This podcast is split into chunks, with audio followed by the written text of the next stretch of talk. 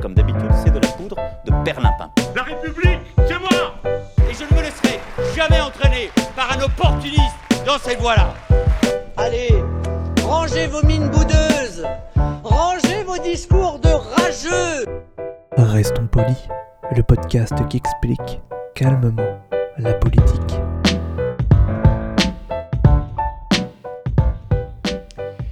Bonjour à toutes et à tous et bienvenue dans Restons polis, le podcast qui vous explique calmement, tranquillement, sans crier ou que sais-je, la politique. Je m'appelle Adrien Bibar et toutes les semaines avec mon comparse Nemo, nous allons revoir ensemble les bases de ce que c'est la politique.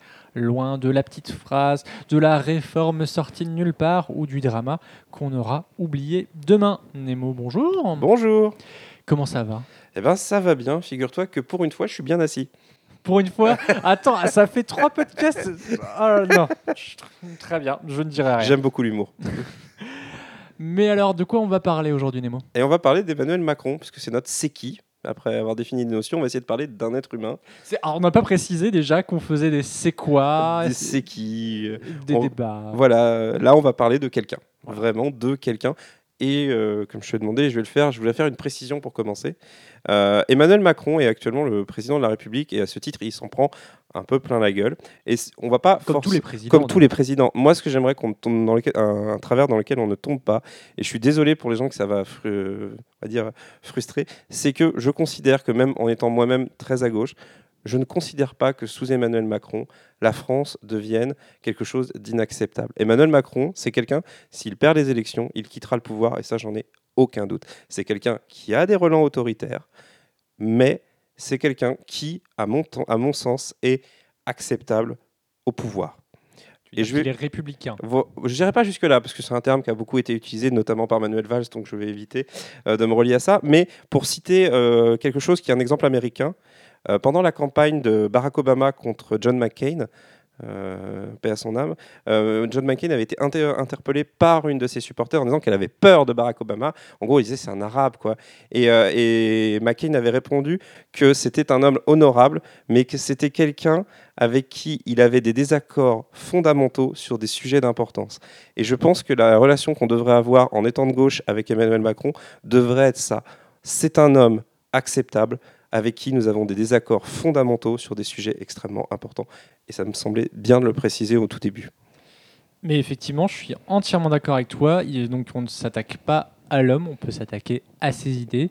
Euh, de même que toute remarque sur sa vie privée euh, Voilà. n'a pas lieu d'être, en tout cas à notre sens. Et effectivement, tu as à Sauf euh, dans le domaine de l'humour, mais c'est très compliqué, hein, très, très rapidement. Surtout Tout qu'on à s'attaque à quelqu'un qui n'est pas lui. Avant, on s'attaquait à la taille de Sarkozy, au poids d'Hollande. Ça restait le président.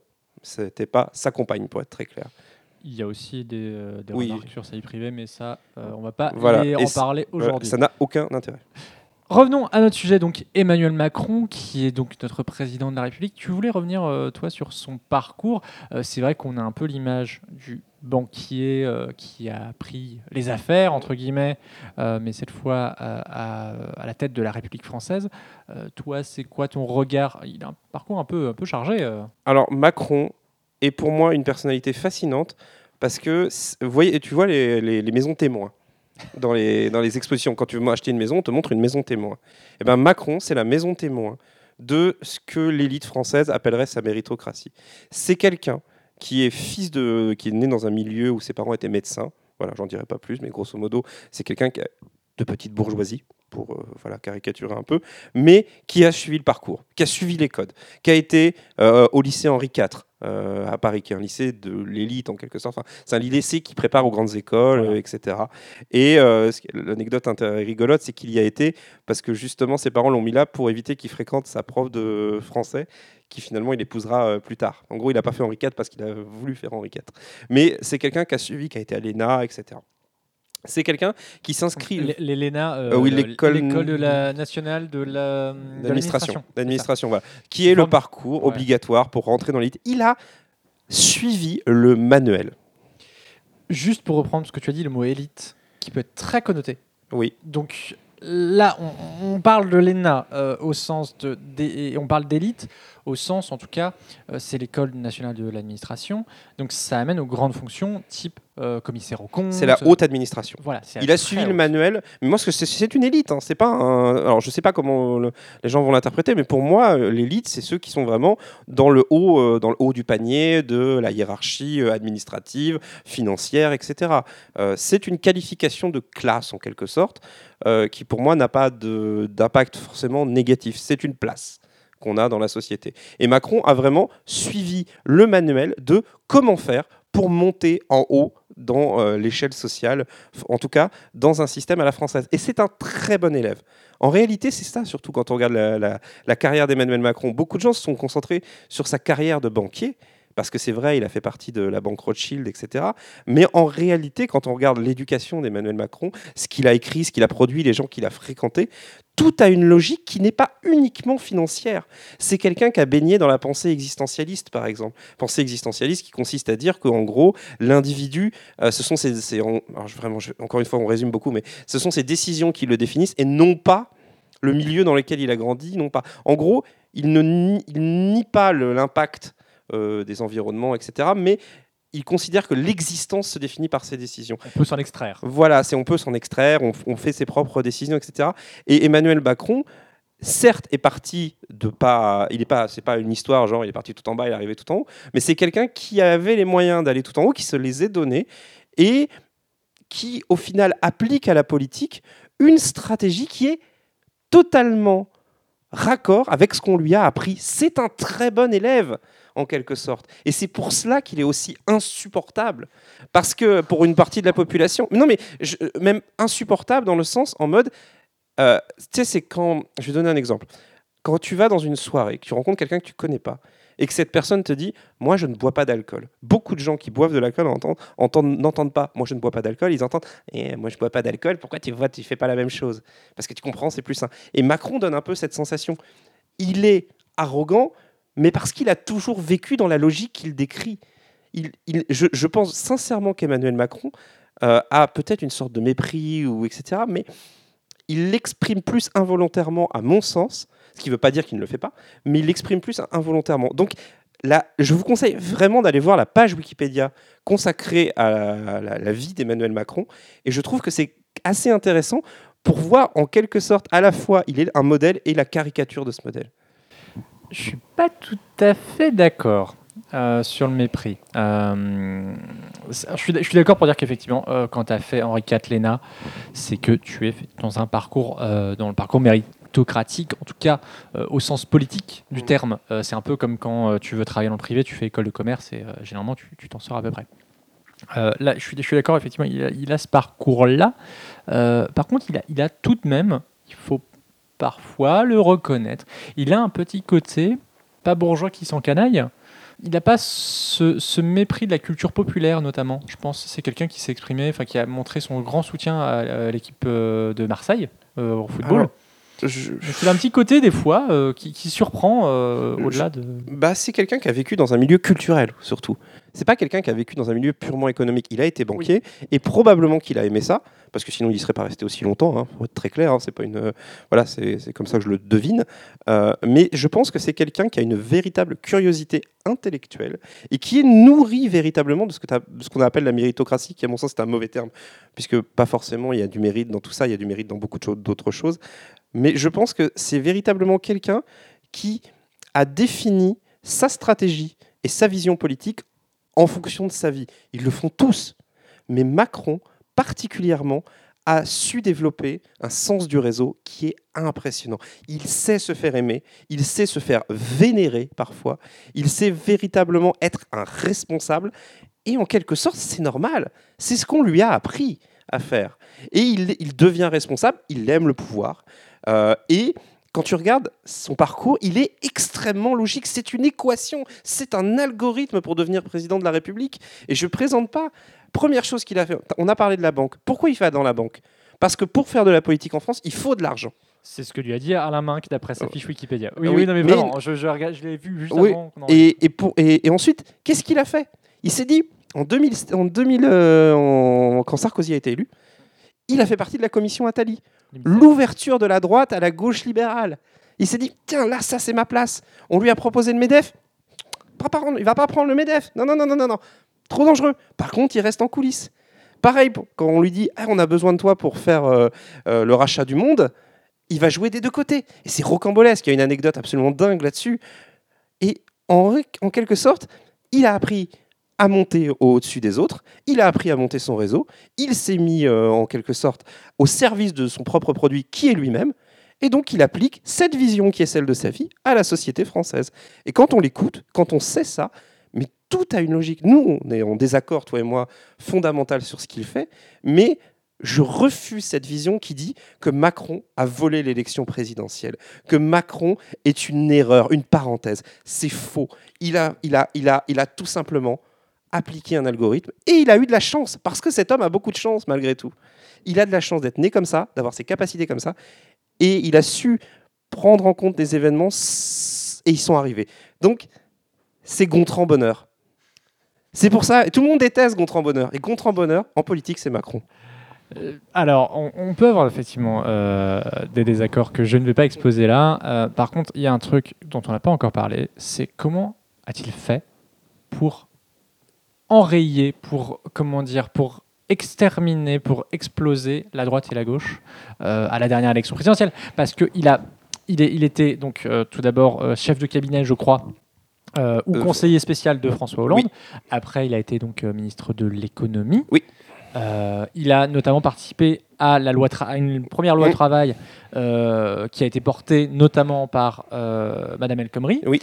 Euh, Et pour être très clair, c'est lui, tout- toute la politique pro-business de Hollande, c'est lui. Le CICE, c'est lui. Toutes les décisions anti-Montebourg et pro-entreprise, c'est lui. Et, et il s'en cachait pas. Complètement. Il y a juste, alors c'est le coup politique de la loi El Khomri. Moi, je trouve ça génial que on s'en souvienne comme la loi El Khomri et pas la loi Macron. Parce qu'il a fait une loi Macron avant. C'est là. euh, Ah. Mais oui, il a fait une loi. De C'était sur quoi C'est la libéralisation économique, c'est les bus Macron notamment. C'est le, le- Ah, oui. le- le truc, voilà. Mais. Macron, vraiment, voilà, là-dessus, il a un sens politique véritable. Il a un sens politique véritable de stratégie. Par contre, et là j'insiste, on en a déjà parlé dans une émission précédente, mais il n'a pas une vision politique. Il n'a pas cette passion de la politique. Il applique froidement sa vision euh, des choses, des réformes, etc. Mais il n'a pas, à mon sens, de sens politique, justement. Il ne s'inscrit pas dans l'histoire. Parce que d'après lui, il serait ni de droite ni de gauche. Et en même temps, il est. D'après, je vous conseille tout à fait notre podcast sur la droite et la gauche, c'est le deuxième épisode, allez-y. A priori, c'est plutôt une politique à droite. Bah, je veux juste revenir sur un truc que j'ai oublié de préciser. Le CICE, qu'est-ce que c'est? Parce que c'est un, C'est acronyme que moi j'utilise, mais voilà, beaucoup de gens ne savent pas ce que c'est. C'est le crédit d'impôt pour les entreprises euh, qui a été mis en place sous François Hollande, qui a été euh, la mesure qui a marqué la rupture entre la première partie du quinquennat de François Hollande, qui était euh, molle, et la deuxième partie qui a été de centre droit, pour être euh, tout à fait clair, pour être à, à peu près. Je te laisse là. Ouais, voilà, j'a- j'assume un peu. Voilà. Mais bon, pour expliquer, quoi, ça a été un peu molle et un peu plus dur, notamment à partir de ce CICE qui existe toujours. Et pour définir Macron, je trouve qu'il y a une mesure qui est incroyable. C'est le- le- le plafonnage des indemnités en cas de licenciement au prud'homme. Macron milite depuis plusieurs années, et c'est une de ses constances, il faut lui reconnaître, il ne veut plus de l'aléatoire en prud'homme, il veut un barème en cas de licenciement abusif, en cas de licenciement, etc. Et il veut que ce soit appliqué. Et c'est quelque chose, c'est une idée, mais alors qu'il tient, mais c'est vraiment une de ses idées principales. Et quand vous avez vu ça, quand vous voyez son parcours, bah vous comprenez le bonhomme en quelque sorte. Et l'élection de 2017, le génie, le génie d'En Marche, et je le dis euh, tout à fait honnêtement, hein, même si euh, moi ça me... Je suis désolé que ce soit arrivé, mais c'est d'avoir réussi à présenter un candidat pro-patronal, pro-patronal, pro-entreprise, pro-business, en disant non, il n'est pas ça, il est jeune. Et il va faire la révolution. Son bouquin s'appelait Révolution. Et il a joué des événements. Il a gagné. On est à la 14 Mélenchon a failli, a failli le faire. Pour le coup, il n'a pas la jeunesse. Non, il n'a pas la jeunesse, mais il a fait une Bernie Sanders en quelque sorte. Il a eu trop de vieux à voter. Effectivement. Dernière question, euh, enfin dernier échange plutôt, euh, c'est comment dire, est-ce que en fait Emmanuel Macron, c'est pas le Valéry Giscard d'Estaing de- des années 2000 Alors, Parce qu'en en fait, il a aussi joué ce côté jeune, il a aussi ouais, mais réussi à, à- à- à jouer sur une, une classe politique vieillissante. Euh, Il y a quand même des points communs. Il y a des points communs, mais c'est tellement deux époques différentes. Giscard s'est inscrit dans un parti qui était traditionnel, Macron a explosé, tout ça. Euh, Giscard n'était pas une surprise, Macron l'a été. Euh, Euh, non, c'était pas une surprise, Macron. On savait, Alors, tout le monde le honnêtement, tu, au 2018, en 2017, non. Mais euh, je t'en aurais, moi, en 2016, euh, dans les discussions politiques que j'avais, c'était genre, lol, Macron, il va faire 2%.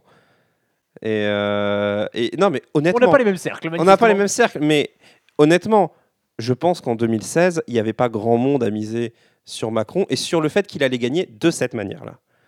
Euh, il a quand même créé la surprise, comme Mélenchon a créé la surprise. Voilà, pour les gens de gauche qui nous écoutent.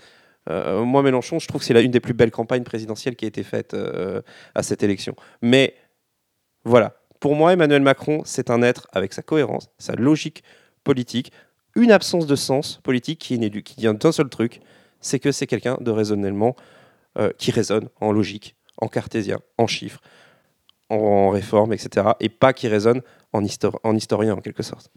Je vais juste faire une question bonus et après on va s'arrêter parce qu'on a déjà dépassé les sacro 15 minutes sur lesquelles on essaie de se fixer et qu'on n'a jamais respecté. C'est est-ce que en fait euh, Emmanuel Macron c'est pas le mode start-up, c'est-à-dire on part sur des grosses promesses avant de se faire rattraper par une logique. Alors pour le coup là c'est une logique politique qui n'ont pas une logique économique qui est celle de la start-up de se faire racheter. Bah là il se fait racheter par une droite plutôt libérale, euh, pas conservatrice, mais libérale, en tout cas économiquement parlant. Euh, voilà, est-ce qu'il se fait pas rattraper un peu en mode start-up, comme Ah. lui-même le défendait un peu. euh, Ouais, je pense que le, pour, faire la- pour, pour filer la métaphore de la start-up, effectivement, start-up, ça marche bien si tu prends toute sa vie. Il a commencé par récolter le pognon en se vendant, et derrière, il a écrasé la concurrence avec son propre produit. Ces propos t'appartiennent. Je n'aurais pas, je n'irai pas jusque là. En tout cas, Non, mais c'est pas, c'est pas un mal de gagner de l'argent pour monter une carrière politique. Hein. C'est pas faux. Ouais, oui. C'est pas un mal. Hein. Bah, disons que euh, on peut penser que le.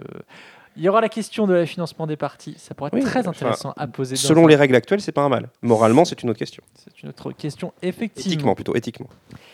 Merci beaucoup d'avoir participé à ce podcast, en tout cas de le co-animer avec moi. Merci à vous d'avoir écouté. Euh, restons polis. Euh, cette, euh, on, voilà, on espère vraiment que ça vous ait plu. On espère que vous allez vous abonner Bon, et surtout on espère que vous en parlez autour de vous parce que c'est surtout ça en fait qui euh, permet bah, de, de- de Ah rendre voilà. Ou nous, les 5 étoiles sur iTunes, on s'en fout. hein. Ah, j'en ai rien à secouer. Ah, c'est bien. Je- On est- voilà, on Voilà. est d'accord là-dessus. on n'est pas le mouvement 5 étoiles. On pourra en revenir, c'est un mouvement très intéressant. C'est un mouvement très intéressant, mais on n'est pas, en tout cas sur le podcast, on n'est pas le mouvement 5 étoiles. Euh, on espère en tout cas que ça vous a plu. On se retrouve la semaine prochaine pour un nouvel épisode de Restons Polis. Alors là, on n'a aucune idée de ce que ce sera, mais en tout cas, on espère vous retrouver nombreux et nombreuses. Vous pouvez retrouver Nemo sur les podcasts. Les Pyrénées en trois mots, Canapé Game et à gauche toute pour euh, plus de politique, encore plus de politique, toujours plus de politique. Et moi, je sais dans l'idéologie, le podcast qui parle du jeu sous toutes ses formes avec des chercheurs, des chercheuses, des game designers, game designeuses et autres. Et comme disait Paul Éluard, il faut toujours abuser de sa liberté. À bientôt. Salut